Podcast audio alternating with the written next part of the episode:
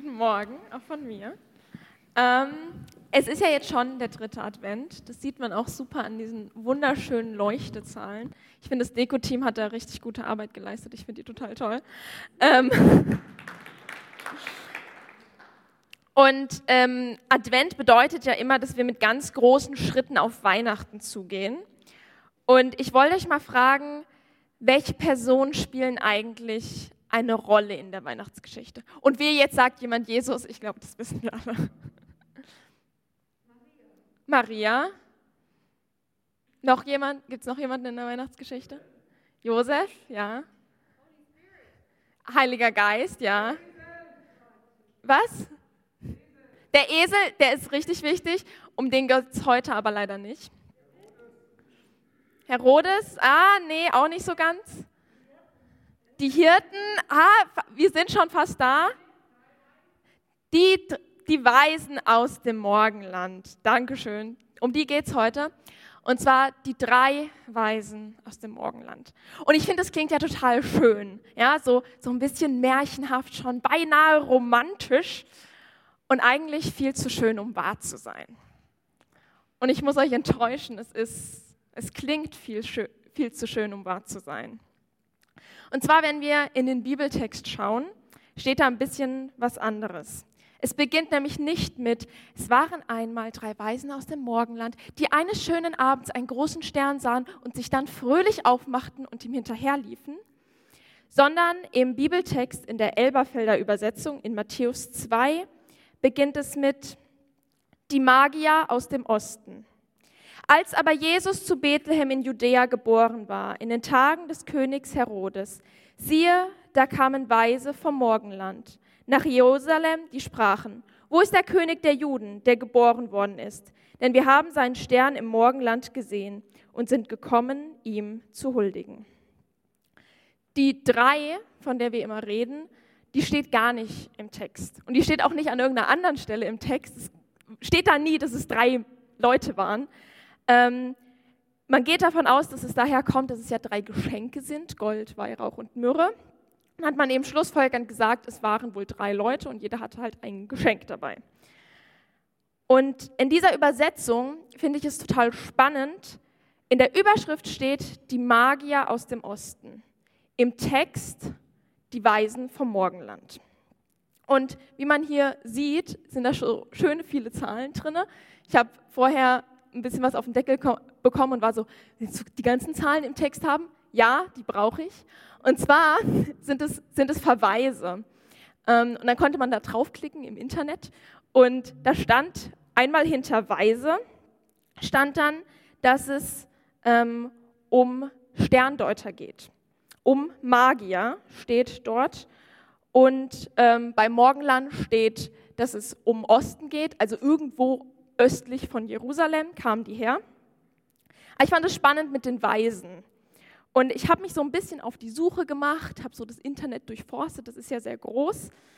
Und ich würde euch jetzt gerne erklären, was die genau beruflich gemacht haben, euch so eine ähm, Erklärung geben. Das kann ich aber nicht ähm, weil die Leute sind sich nicht so ganz einig, was denn nun mit diesen Weisen waren.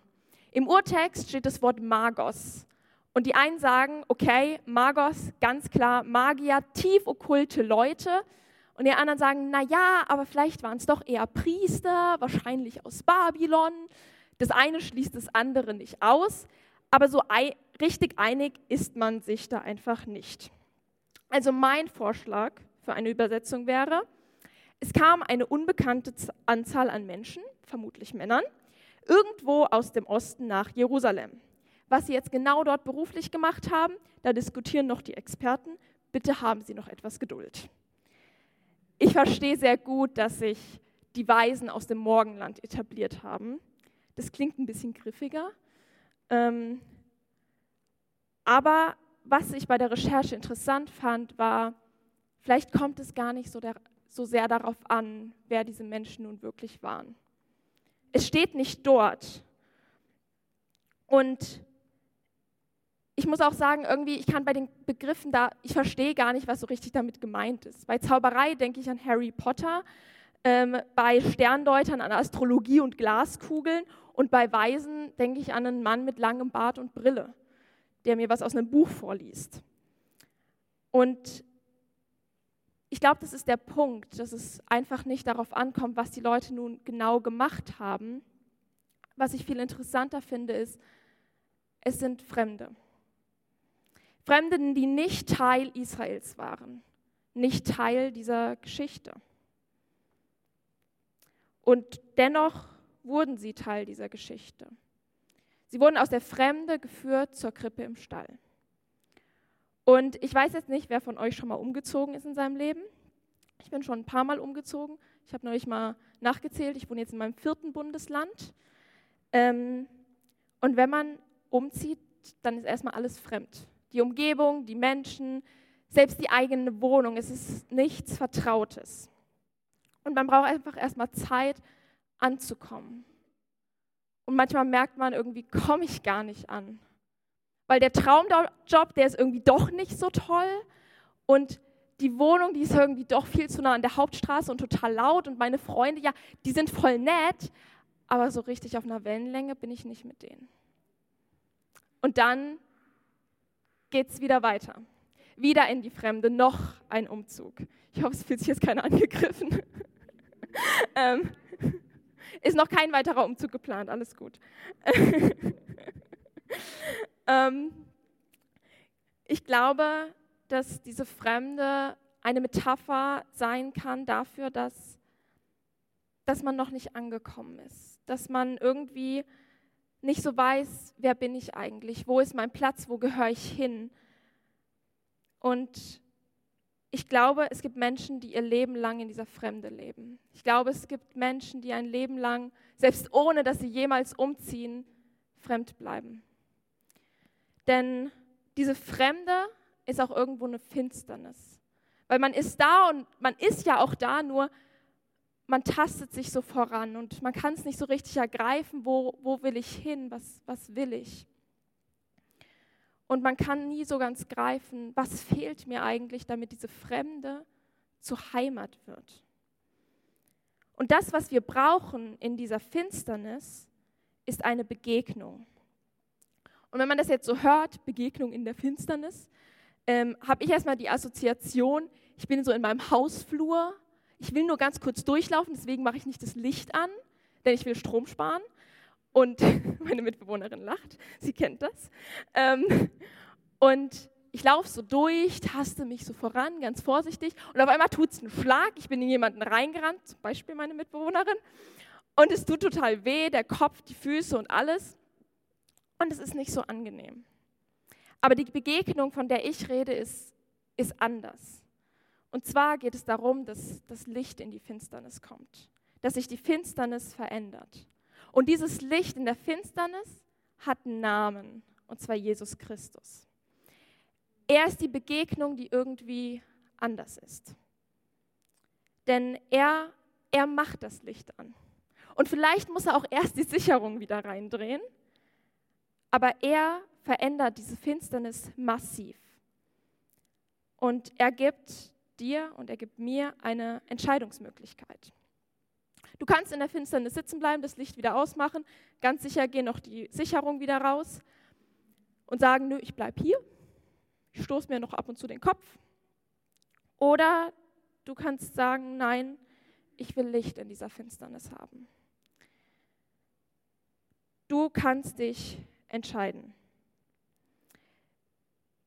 Und egal wie finster deine Finsternis ist, es gibt Hoffnung auf Licht. Jesus will Licht dort reinbringen. Und das Licht, das hört auch nicht auf, wenn du vergisst, deine Stromrechnung nicht zu bezahlen, sondern das leuchtet auch noch dann weiter. Es geht weiter mit diesem Licht. Und zwar so wie bei unseren Freunden vom Anfang. Sie waren irgendwo im Osten, keiner wusste so richtig, wo sie jetzt herkamen, und sie wussten nichts von all den Prophezeiungen, die Gott so viele Jahre an Abraham und Mose weitergegeben hatte. Sie wussten nichts davon. Es waren Menschen, die nichts mit diesem Versprechen zu tun hatten. Und doch wollte Gott ihnen begegnen, doch wollte Gott, dass sie Teil dieser Geschichte des Lichtes werden. Und ich glaube, dass Gott will, dass jeder Mensch Teil dieser Geschichte wird, dass jeder Mensch Teil des Lichtes wird. Dass jeder Mensch das Licht Jesus Christus in seinem Leben, in seiner Finsternis hat. Und diese Finsternis kann sein, dass du dich mit deiner Familie zerstritten hast. Jesus will Versöhnung schenken. Es kann sein, dass deine Finsternis bedeutet, dass du in der Einsamkeit versinkst. Jesus will dir Heimat geben. Es kann auch sein, dass deine Finsternis bedeutet, dass du knietief in der Krise steckst und einfach nicht mehr rauskommst. Jesus will die, mit dir da zusammen durchgehen. Deine Finsternis, dein tiefster Schmerz hat Bedeutung. Deine Finsternis ist Jesus nicht egal. Er will dir dort begegnen, wo du niemand anderen mehr heranlässt, wo du sagst, da gibt es keine Hoffnung mehr, da ist alles verloren. Genau da, deinen wundesten Punkt will Jesus heilen, dort, wo es am meisten wehtut. Vor ein paar Wochen rief mich meine beste Freundin an. Und an ihrer leicht zitternden Stimme habe ich dann schon erkannt, dass etwas nicht so ganz stimmt. Und sie hat mir erzählt, hey, die fällt es gerade einfach echt schwer. Es läuft irgendwie nicht so richtig, ich bin komplett überfordert, alles ist einfach zu viel. Und ich kenne diese Tage und ich glaube, jeder kennt diese Tage. Und das Schlimme daran ist, manchmal ist es halt nicht nur ein Tag. Manchmal sind es Wochen, manchmal sind es Monate. Und da ist ein Schmerz, der so tief sitzt, dass er einfach zu groß ist, um ihn mal eben wegzuschieben und zu ignorieren. Da ist eine Wunde, die ist so tief, dass sie einfach meinen Alltag anfängt zu bestimmen. Und ich glaube, in diesem vergangenen Jahr hat wohl der Großteil von uns eine solche Verletzung gehabt. Vielleicht ein Rückschlag, weil etwas nicht so gelaufen ist, wie es sollte. Vielleicht eine Kündigung. Oder hast du dieses Jahr einen Menschen verloren?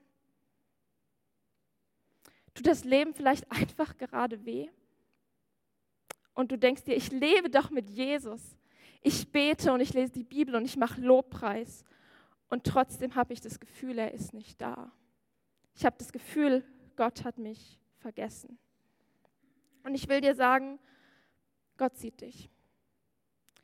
Und er sieht dich mit allem, was du hast, mit all dem Schmerz. Und ich kann dir nicht sagen, warum Dinge passieren. Ich weiß nicht, wie dieses Universum funktioniert. Das hat Gott mir noch nicht gesagt. Aber ich weiß, dass, dass Jesus uns begegnen will, genau in dieser Finsternis, genau dort, wo wir nicht mehr weiter können. Dort, wo du irgendwas durchmachst, was alles andere in den Schatten stellt, dort hat Gott dich nicht vergessen. Und ich weiß auch nicht, wo du gerade herkommst. Vielleicht war das eine total anstrengende Woche, du bist total müde und deine Konzentration lässt so langsam nach. Und vielleicht kommst du auch aus einer Woche, in der du nicht einmal an Gott gedacht hast, weil einfach zu viel los war. Du hast nicht einmal gebetet, nicht einmal die Bibel aufgeschlagen. Gott will dir heute begegnen. Und vielleicht hast du die Woche auch jeden Tag drei Stunden Worship gemacht, jeden Tag drei Stunden Lieder gesungen zu Gott und hast einfach nichts gespürt. Gott will dir begegnen, jetzt gerade, in diesem Moment. Und jeder, der sich jetzt noch nicht angesprochen fühlt, der sei gewiss, auch Gott will dir begegnen. Doch es hört bei dieser Begegnung in der Finsternis nicht auf, denn es geht weiter. Und einige werden jetzt enttäuscht sein, andere werden sich vielleicht freuen, denn dieses Licht, das Jesus in deine Finsternis bringt, ist nämlich nicht nur für dich selbst gedacht. Jesus begegnet dir, damit du auch anderen begegnen kannst. Du kannst zu Licht werden. Und Gott beruft dich dazu, Licht zu sein. Gott beruft dich, Menschen zu begegnen. Und vorhin habe ich von der Freundin erzählt, ähm, die mich anrief und ich habe mit ihr gesprochen. Ich habe einfach erst mal zugehört. Und irgendwann meinte ich dann zu ihr so, hey, egal was ich jetzt sagen würde, es würde es nicht besser machen, dass dein Tag einfach gerade doof läuft. Ich kann nicht sagen, ich kann dir sagen, dass morgen die Welt schon wieder ganz anders aussieht. Ähm, schlaf erstmal eine Nacht drüber und dann sind die Wolken gar nicht mehr so dunkel. Aber es ist auch vollkommen okay, diese Tage zu haben. Es ist vollkommen okay, wütend zu sein oder einfach verzweifelt zu sein. Aber ich denke, wichtig in diesen Zeiten, in diesen finsteren Zeiten ist, dass, dass es dort irgendwo ein Licht gibt. Und dieses Licht kann sein, dass es ein Mensch ist, mit dem wir uns verabreden, mit dem wir reden. Vielleicht der Abend, den wir uns dann spontan freinehmen oder die Pizza, die wir uns noch besorgen. Und ganz ehrlich, manchmal ist es tatsächlich Licht. An einem Tag, der so richtig hart ist, warum nicht eine Kerze anzünden? Und ich weiß, es klingt total pathetisch, aber mal ganz ehrlich, wenn du diese Kerze anzündest, die Augen schließt und einmal ganz tief durchatmest, dann sind es vielleicht fünf Sekunden. Aber fünf Sekunden, die nicht total schrecklich waren, sind fünf Sekunden mehr als keine Sekunde. Und ja, ich hätte an diesem Tag am liebsten meine beste Freundin in den Arm genommen, ihr einen Kakao gekocht und so lange mit Schokolade beworfen, bis es irgendwie besser ist. Aber das ging nicht, weil sie mehrere hundert Kilometer entfernt wohnt. Nur ist das keine Ausrede. Und auch Corona ist keine Ausrede, aufzuhören, sich um Menschen zu sorgen, sich um Menschen zu kümmern. Wir können und sollen ein Licht für andere sein. Und ich weiß, es klingt sehr metaphorisch. Ich rede sehr viel in Met äh, Metaphor Metaphern, heißt es. Ähm, aber ich will es ganz praktisch machen. Und zwar habe ich noch eine kleine Geschichte, diesmal aus meinem eigenen Leben. Ähm, ich hatte Anfang Oktober so einen Tag, wo echt, da ging gar nichts. Es war wirklich einfach kein lustiger Tag. Und abends äh, musste ich nochmal in die Gemeinde. Und auf einmal habe ich einen ganz spontanen Anruf bekommen. Hey, hast du nicht Lust auf einen Spieleabend? Und das hat jetzt nichts daran geändert, dass der Tag, der hinter mir lag, einfach nur böse war. Aber es hat mich abgeholt. Es hat ein bisschen Licht in meinen Tag gebracht ein paar Stunden, in denen ich lachen durfte und einfach ein bisschen was vergessen konnte. Und so kann Licht ganz praktisch aussehen. Und es sind eben diese Klassiker. Wir rufen jemanden an, schicken eine Karte oder wie wäre es mit einem Brief? ich freue mich immer über Briefe. Oder wir beten für jemanden, von dem wir wissen, hey, dem geht es gerade nicht gut. Wir backen einen Kuchen oder kaufen einen Kuchen beim Bäcker, wenn wir das nicht so gut können. Ähm, man geht zusammen spazieren, vielleicht auch auf Abstand. Draußen, die Welt ist groß und, und, und. Es gibt so viele Möglichkeiten.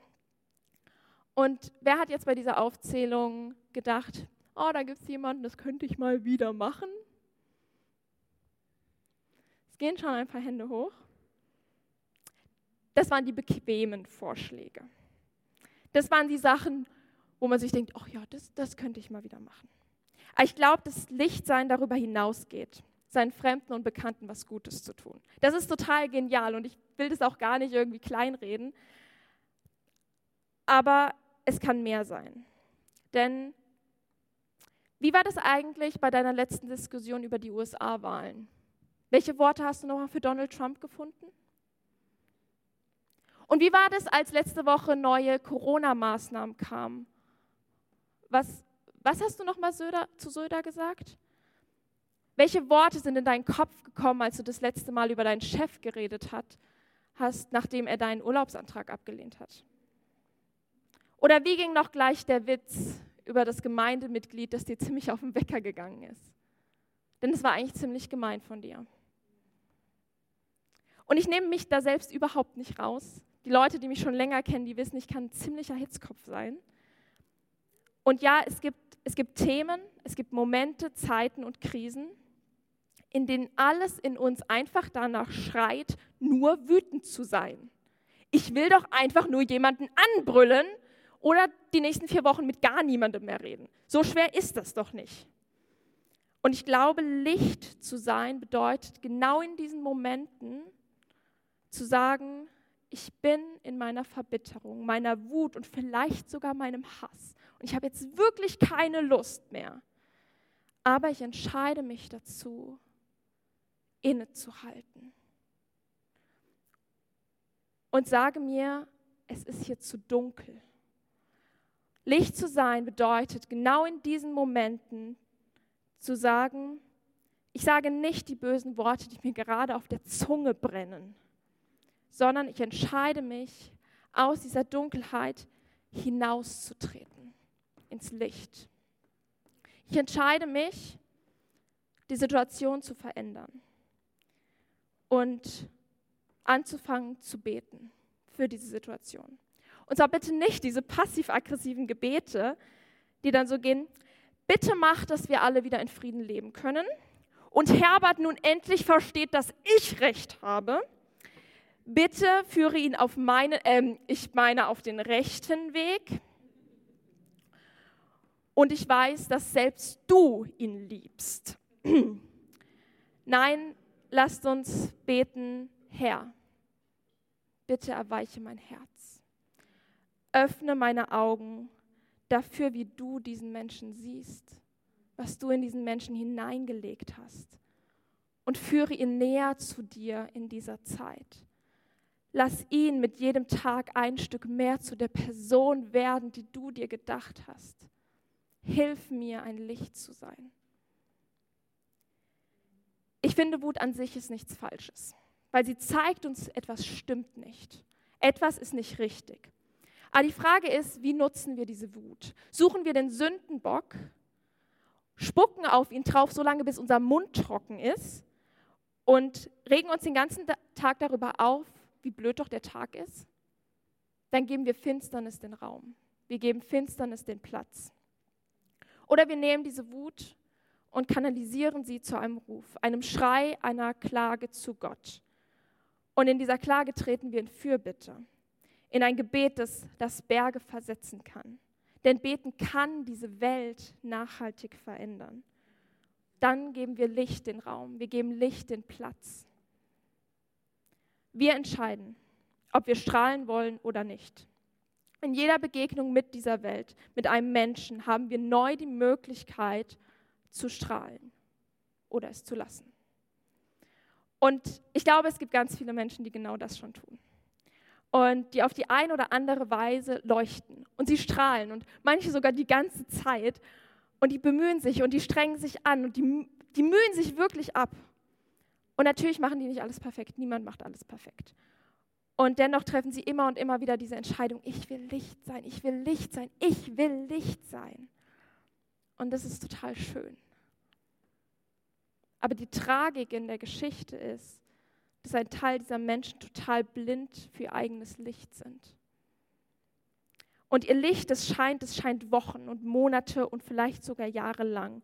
Und dennoch fühlen sie sich so, als würden sie in der Dunkelheit sitzen, als würden sie in der Dunkelheit versinken, als wären sie noch ganz am Anfang. Und sie strahlen aber so hell. Und ich glaube, das sind die Menschen, bei denen wir denken, boah, krass, was die für eine Gottesbeziehung hat. Wahnsinn, wie der für andere Leute betet. Wenn die auf der Bühne steht, wie die Lobpreis macht, klasse. Wie die im Kinderdienst ist, mit Menschen reden, jedem Kuchen bringt, die Fassung nicht verliert. Ich glaube, diese Menschen sehen ganz oft nicht, wie hell sie sind. Und wir als Gemeinde, wir als Mitmenschen, wir müssen verhindern, dass diese Leute ausbrennen, dass sie nicht ausbrennen. Das, das darf uns nicht passieren in unserer Gemeinde. Und das können wir erstens tun, indem wir mitleuchten. Denn wie soll ein einzelner Mensch die ganze Welt erhellen? Wie soll ein einzelner Mensch diese ganze Gemeinde am Laufen halten? Keiner kann Gitarre, Schlagzeug, Bass und Klavier gleichzeitig spielen. Also vielleicht können das manche, aber ich habe noch niemanden getroffen. Ähm, wir brauchen einander unbedingt. Und zweitens, lasst uns einander ermutigen, einander erbauen. Ich glaube, das sagt man total oft und das macht man dann auch irgendwie, weil da betet man für jemanden oder man sagt, boah, danke für deinen Dienst, das ist so großartig, wie du das machst und das ist auch toll und gut. Aber ich glaube, es sollte nicht dort enden. Ich glaube, es sollte weitergehen. Weil ich denke, dass Menschen so viel mehr sind als der Dienst, den sie tun, als die Sachen, die sie uns in die Gemeinde geben. Ein Mensch ist so viel mehr als das. Und vielleicht erinnert ihr euch noch an meine kurze Geschichte von vorhin, von dem Spielerabend. und wie da Licht in die Finsternis meines Tages gebracht wurde. Und der Anrufer, der hatte überhaupt keinen blassen Schimmer, was er an diesem Tag für mich gemacht hat. Und ich habe jetzt hier ein Zitat. Eigentlich brauchten wir einfach noch einen weiteren Mitspieler. Zitat Ende. Ähm, er hatte keinen blassen Schimmer, bis ich ihm ein oder zwei Wochen später gesagt habe, hey, du hast, du hast da was verändert an diesem Tag. Und ich glaube, Menschen verändern unsere Leben. Manchmal total dramatisch und manchmal in einem super kleinen Rahmen. Aber warum sollten wir sie nicht Teil davon sein lassen? Ich träume von einer Welt, in der wir anderen Menschen ganz offen und ehrlich sagen, hey, du hast einen Unterschied in meinem Leben gemacht. Du hast mein Leben verändert. Und ich weiß, gerade können wir nicht durch die Gegend rennen, alle Menschen umarmen und ihnen unter Tränen sagen, wie grandios sie doch sind. Aber nur weil wir es so nicht mehr so machen können wie die letzten 20 Jahre, heißt es nicht, dass man es gar nicht mehr machen kann. Denn wir leben in einem Zeitalter der Technologie. Wir haben Telefone, Smartphones, Videoanrufe, WhatsApp-Nachrichten oder eben Briefe. Und da, wo ein Wille ist, da ist auch immer ein Weg. Aber genau das ist das Problem. Man muss es eben wollen. Und das ist eigentlich alles, worum es heute ging. Man muss es wollen. Die Begegnung mit Jesus, die musst du wollen. Die Begegnung mit anderen in ihrer Dunkelheit, die musst du wollen. Deine Entscheidung zu strahlen, die musst du wollen.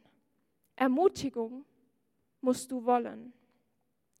Und hier ist jetzt die Entscheidung, die du treffen musst. Und dafür gehe ich nochmal zurück ganz an den Anfang zu unseren Weisen aus dem Morgenland. Denn Matthäus 2,12 steht dann, und als sie im Traum eine göttliche Weisung empfangen hatten, nicht wieder zu Herodes zurückzukehren, zogen sie auf einem anderen Weg hin in ihr Land.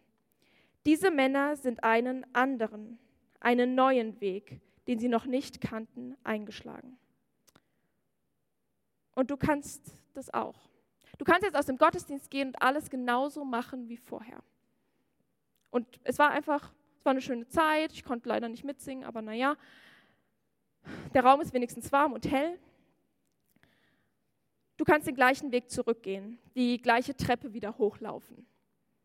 Oder du entscheidest dich heute dafür, einen neuen Weg zu gehen. Du kannst dich heute entscheiden, ob du mit einer Perspektive von Finsternis durch diese Welt gehst. Mit einer Perspektive von, es wird sich doch nie etwas ändern. Nicht in mir, in meinem Gegenüber auch nicht und auf dieser Welt, pff, vergiss es. Oder du kannst deine Perspektive und ändern und sagen, ich sehe die Welt. Ich sehe die ganze Arbeit, die noch vor uns liegt. Aber wir haben einen Gott, der alles verändern kann. Die Frage ist, was willst du tun? Willst du Licht in der Finsternis sein? Das Lobpreisteam kann gerne schon vorkommen. Ich würde zum Ende einfach noch gerne mit uns beten. Ja, Herr Jesus Christus, du, du willst uns begegnen in der Finsternis. Du willst uns begegnen in jedem Lebensumstand, den wir haben, in, in allem, was uns irgendwie drängt, was uns beengt. Und ich weiß, dass du uns begegnen willst. Und ich bitte dich, dass du diese Begegnung schenkst. Und ich bitte dich, dass du uns eine Sehnsucht in unsere Herzen schenkst, nach dieser Begegnung zu suchen. Nach der Begegnung mit dir und nach der Begegnung mit anderen Menschen.